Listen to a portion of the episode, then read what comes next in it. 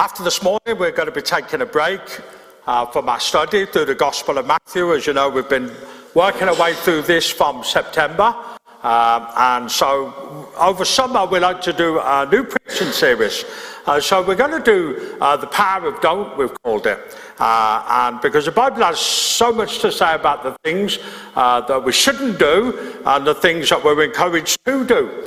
And so we're going to be preaching on some of those passages uh, uh, through the summer, uh, the July and August. Uh, so uh, just so we get a break for, for Matthew as we come back to it. And, uh, and also the second thing is this, is on uh, the five Tuesday nights of August, uh, we're going to do a special teaching series uh, on the Holy Spirit. Uh, so we've called these Summer Bible Nights.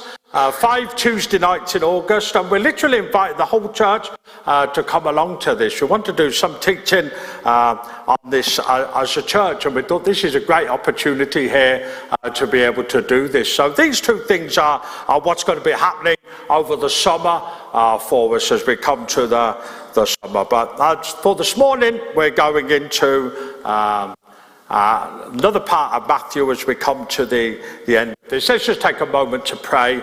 Uh, Father, we come before you today. We thank you, Lord, uh, that we're gathered in your house. We thank you. We've come to worship. We've come around your table. We thank you as we come to your word, and we pray every Sunday. It's a living word that you use to change us, to challenge us, to encourage us, to change us, and we thank you for that. We thank you for your word. It's still as relevant today as when it was written. We're so thankful as we gather around this that you have something uh, to say to us. So we just ask you, you'll bless it to us now in Jesus' name. Amen.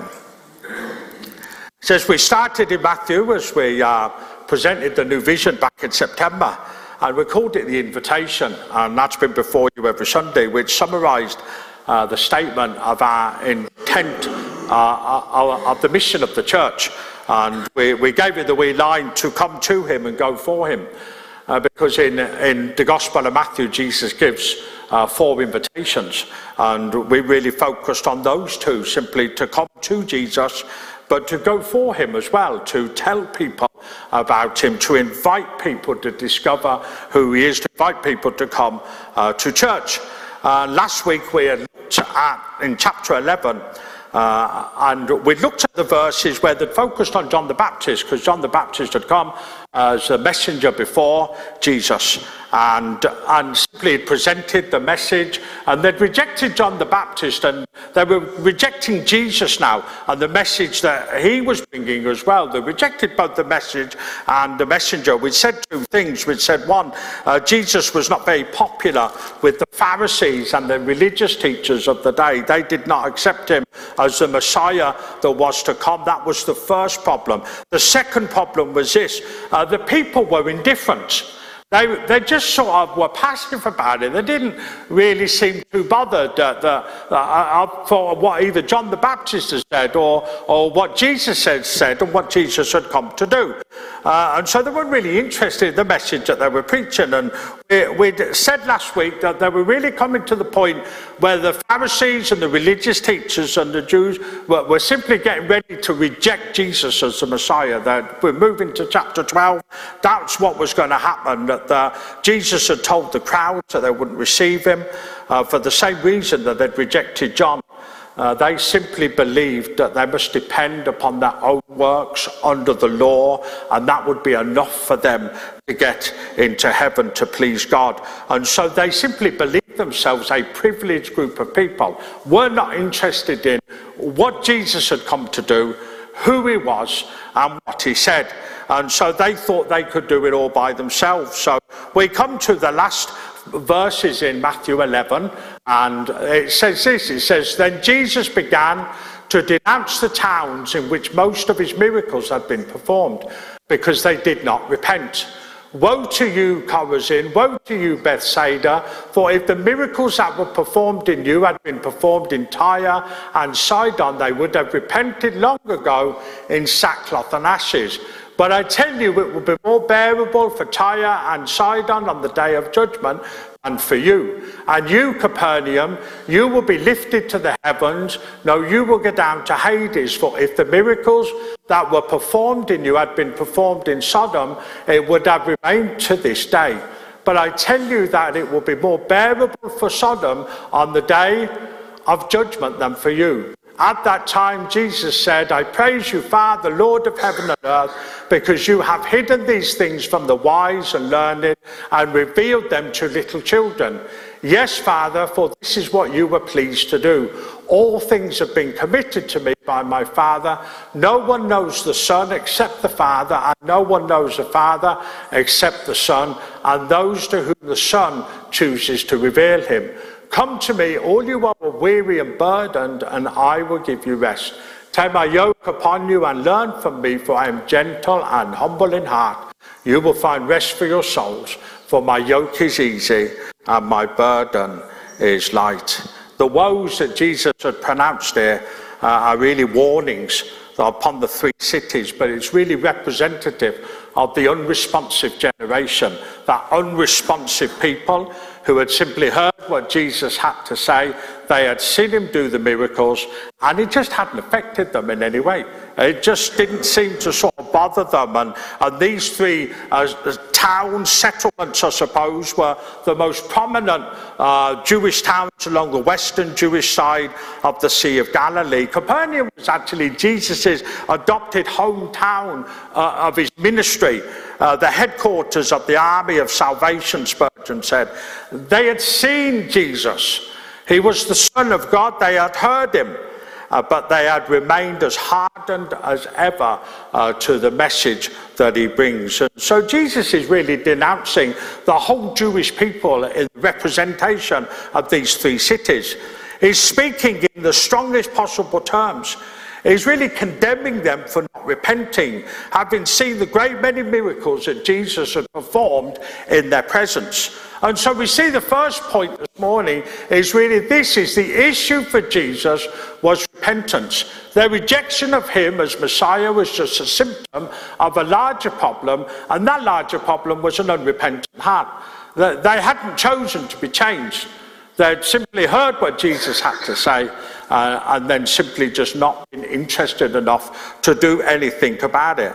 Uh, and so he's not directing the people in a sense to feel sorry for him. We would see repentance as a, a change of action in a sense. Uh, you know, even as believers, we would we would spend time in our devotions, I, I believe, as we come. And, and the first thing we do is we, we confess our sins, don't we? We come to God uh, and we repent. And the repentance is a change of action, and that this was something bigger here. It, it, it, Jesus was calling for a change of heart. Uh, a change of perspective, a turn from living in disobedience to God to obedience in faith. Really what he's saying is this is a change in perspective, a change of heart, a fundamental shift in thinking that begins a new spiritual course. This is what Jesus had come to do with the Jews. He had come to say, look, I'm the Messiah. All the way through Matthew, so far up until these uh, eleven chapters, the end of the eleven chapters, this has been Matthew's message, hasn't it? It says right from the Sermon on the Mount, right from the moral teaching that Jesus has brought, the ethical teaching, it's all been about this. He's wanted the people to realise he is the Messiah, he is the Son of God, and for them to accept him. Uh, but simply what had happened is they just ignored it. They just simply not believed that he was the Messiah. And so there was no change of heart, no fundamental shift in their thinking. Uh, they were not set upon a new spiritual course. And so Jesus condemned Israel because they would not repent simply, despite the many miracles that Jesus did in the presence, in, his, in their presence. Because the first problem always with is this, a repentant heart must come from an open heart. And their hearts were just closed. They just were not even open to anything that, that he had to say. They, they had rejected him outright, even watched him, even to the point of believing he was uh, almost, uh, he was a demon. He was, uh, he was not actually who he had said he was. And so their hearts were so closed. But a repentant heart has to come from an open heart. That actually it comes and it simply says, here we are. So Jesus gives them this warning. not just to those who have sinned, but to those who are indifferent as well. He says, we cannot live indifferent lives as believers, can we? It's one side or the other. He says, we cannot sit in the middle. You know, even in Revelation, we, we read the story of the, the, that have been lukewarm, uh, of what happened to them, spat out of the mouth, because their lukewarmness is no good to anybody. It's no good to you, it's no good to God, it's no good to anybody, because it just sits in the middle. It just sits in the middle. And th this is, and I'm trying to describe, this is the way the people were. They were just so, it doesn't really matter, we're not really interested. And, and Jesus had done these mighty works in these places, but there had not been any acceptance of who Jesus was and what he had come to do. It wasn't just about the words that Jesus said, it was about the things that he had done as well. People had witnessed. Imagine being there on the days when people had seen the miracle of the eyes being opened. Imagine being there witnessing the day when the four friends carried uh, their sick friend on, on the stretcher, couldn't get into the house, so lowered him down through, through the roof, and Jesus healed him so he could walk. Imagine being there and witnessing that, but actually it doesn't affect you. It doesn't change you. It just, you've just witnessed something, you know, special, but it hasn't made any difference to your life. And this is what Jesus has done.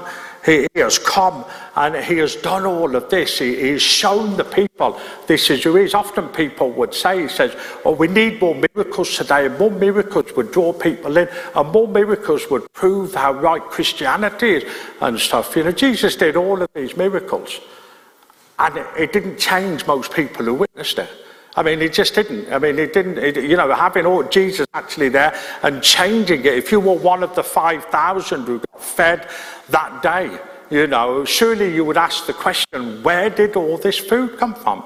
Surely if you'd witnessed some of the things that Jesus had done, surely it would have changed you. It would have affected you enough, even just to ask some questions, even just to say, who is this person? But for these people, it hadn't made any difference. And Jesus had come, and, you know, God the Father was willing to go the extra mile. And I read this, it says, of backing his son's claims with signs and wonders, because it says they experienced a greater light. So there was a greater accountability to them, that actually they had to make a decision. And, and you see, we present this, we, we, we, we even do it today as we come to church. It says, when you preach Jesus Christ, you've got to preach a decision. You, you can't preach something indifferent that says, you know, for those of you who feel as though it's something for you, that's fantastic. Or for those of you who don't, well, that's okay, just keep living the way you're living. That's not the message of the gospel. The message of the gospel, it's got to be one or the other. Because Jesus preached it that way as he came to the people and he showed them with the signs and the wonders this is who he was. But people just, well, so what? Big deal. You know, it just says, well, we'll just carry on living our lives. For whatever reason they thought, well, maybe he's not the Messiah. Or maybe that's okay for those people who probably need that in their life. We come up with all sorts of different reasons. And it's just all thrown together as indifference. Apathy, that simply, well, it's not really affecting the life that I'm living at the moment. Here, Jesus calls for a challenge for the people here. And he says, you know, and, and, and what Jesus does as he comes to this way, he says there's an unresponsiveness here that, that simply comes, and it's that generation, it's characteristic of their generation. Well, it's getting in the way of my life, it's getting in the way I want to do. And, and Jesus condemns them, and, and, and this is this is the judgment of God here. When people say, oh, well, we don't see much of the judgment of God as Jesus speaks. Well, we do, because each, each one was fulfilled against these cities. They were destroyed long ago, been desolate for generations. And you see, this is the moment, not only that the generation turns against Jesus, but Jesus turns against a generation as well. There's almost this moment that he says, you know what? I have come to the Jews, I've come to the Israelites, and I've said, this is who I am, this is what I've come to do. I've backed it up by the signs and wonders and the miracles. But hey, if you're not interested, if, if this doesn't affect you at all, then I'm coming and going to share it with everybody else. And this is the moment that Jesus turns against his own people, because the problem is this is uh, it's something this, but these cities did not attack Jesus. They did not drive him from the gates. They did not seek to crucify him. They just simply disregarded him. Just simply said, well, nothing for me. And neglect can kill as much as persecution. Just simply not doing anything with Jesus is just still the same as rejecting him. Some people would say, and you hear it, well, if it's okay for you, if that's what you find in your life, satisfies your life and helps you, people use that reason. But that's still neglect, because it's not doing anything with Jesus. Uh, and as I've just said, this was not only just the rejection of the people towards Jesus, it was the rejection of Jesus towards the people as well. That simply, as he, as he preaches his message, as he shares his truth, as they witness what he has done with people, simply that rejection is there. That simply some said, you know, I mean, people will say sometimes, and, and they would, well, I like what you have to say about this Jesus, and I could see how it could change my life, but not just yet. I have to get something sorted first. Uh, and it's like we'd said in previous times, that when, and you know, it's that word that, that Jesus uses when he comes uh, to Zacchaeus. He says, today, today I must come to your house. Today is the day of salvation. We can only deal in today's. Uh, and you know, and here Jesus is simply saying, this is, you've had your chance in a sense. I've come and I've presented, uh, and you've rejected me. But I reject you as well. Jesus is giving that. It's, I reject you as well. If you're not accepting who I am and what I've come to do, I'm rejecting you as well. And you see, Israel had these hard hearts that refused to repent and embrace Jesus in place of their established system of rules and privilege. And all the way through Matthew, we've spoken about the religious teachers and the Pharisees who have set these things in place. So, so you can try and earn your salvation, but you can't earn it because there's too many rules to keep. It says six hundred forty-eight there was, and extras that then added on and added on. It was impossible to keep them all. But they presented this to the people and said, this is the way you've got to live your life. This is the way you have to do it. And Jesus comes with a whole new message. He says, it's not about keeping the rules. It's not about obeying the law. I've come to fulfill the law. The law served for a time, for a purpose. And we looked at that. It served for a time up to a point.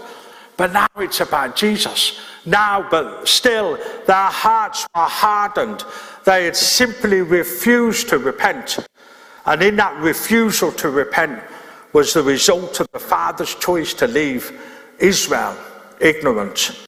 So simply the journey was that they would crucify Jesus. Because God always has a plan. He always has something as a plan. He, he sees the end from the beginning and the beginning from the end. Nothing catches him by surprise. And you see, God the Father saw the religious wise. They were remaining ignorant, while the religiously ignorant were enlightened. And there was a sense of the joy as he begins to speak with God the Father. Because what's happened now is this, and we've seen this all the way through Matthew, that God had chosen the unlikely to respond to his message.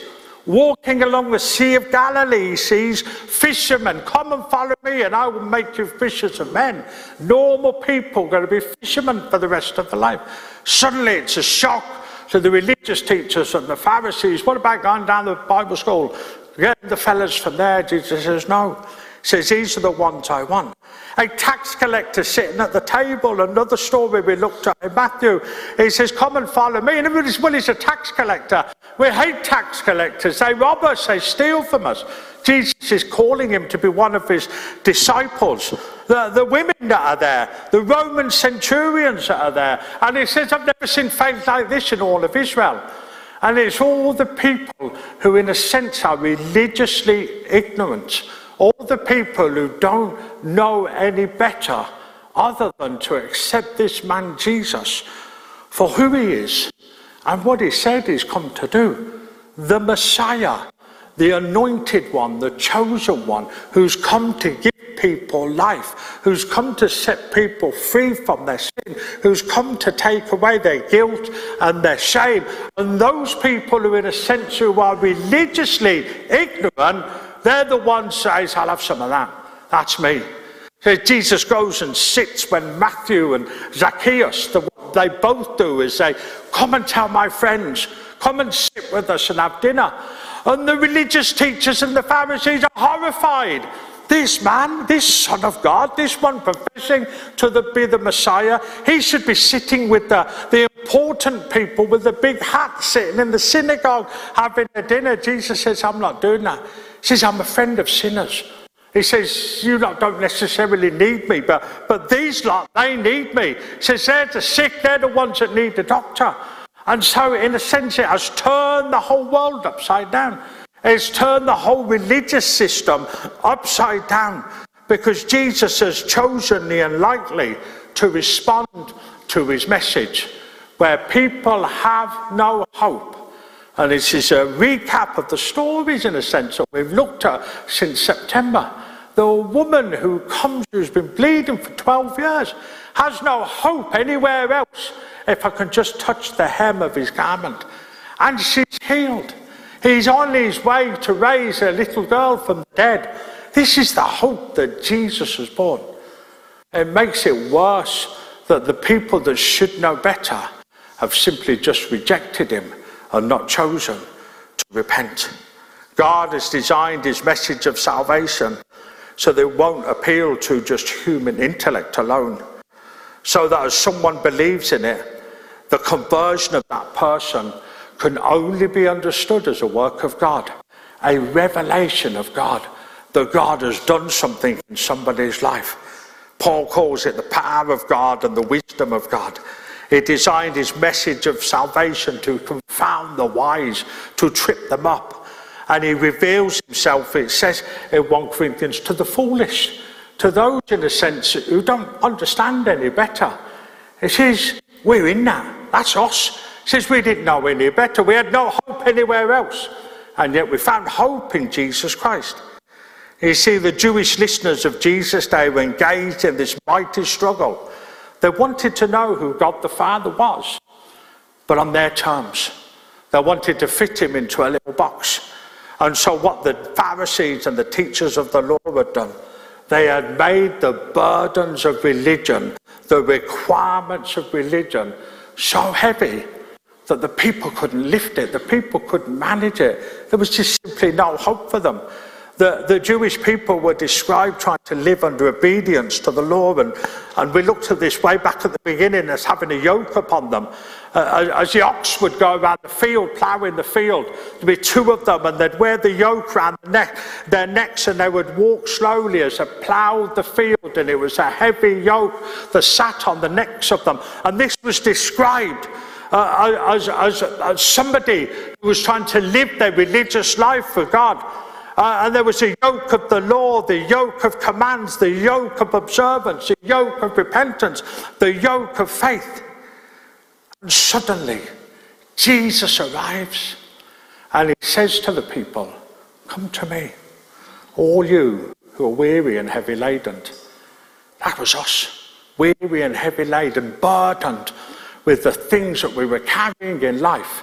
It was these people here, and Jesus gives them an invitation. He says, come to me. You don't have to live this way. You don't have to live like this with the burdens of the law that these religious teachers and Pharisees are putting on you. It will not achieve anything. He says, you come to me. And the invitation is given to all who are weary and burdened with the troubles of life, the sins of their decisions. He says, come to me. Just simple invitation. Jesus is still inviting people today, isn't he? Says, isn't he? He says, we're here as an invitation. People have come in from when we started this as an invitation, because we've simply said, here they are, come to me. Jesus says, you're weary and heavy laden, you're burdened with all the stuff that has happened to you in your life. All the wrong decisions you've made, all the wrong choices, all the stuff that's happened to you. Says Jesus simply gives an invitation. He says, come. We've added it on. Come and take a seat with the rest of us. Your burden's not my burden, my burden's not your burden.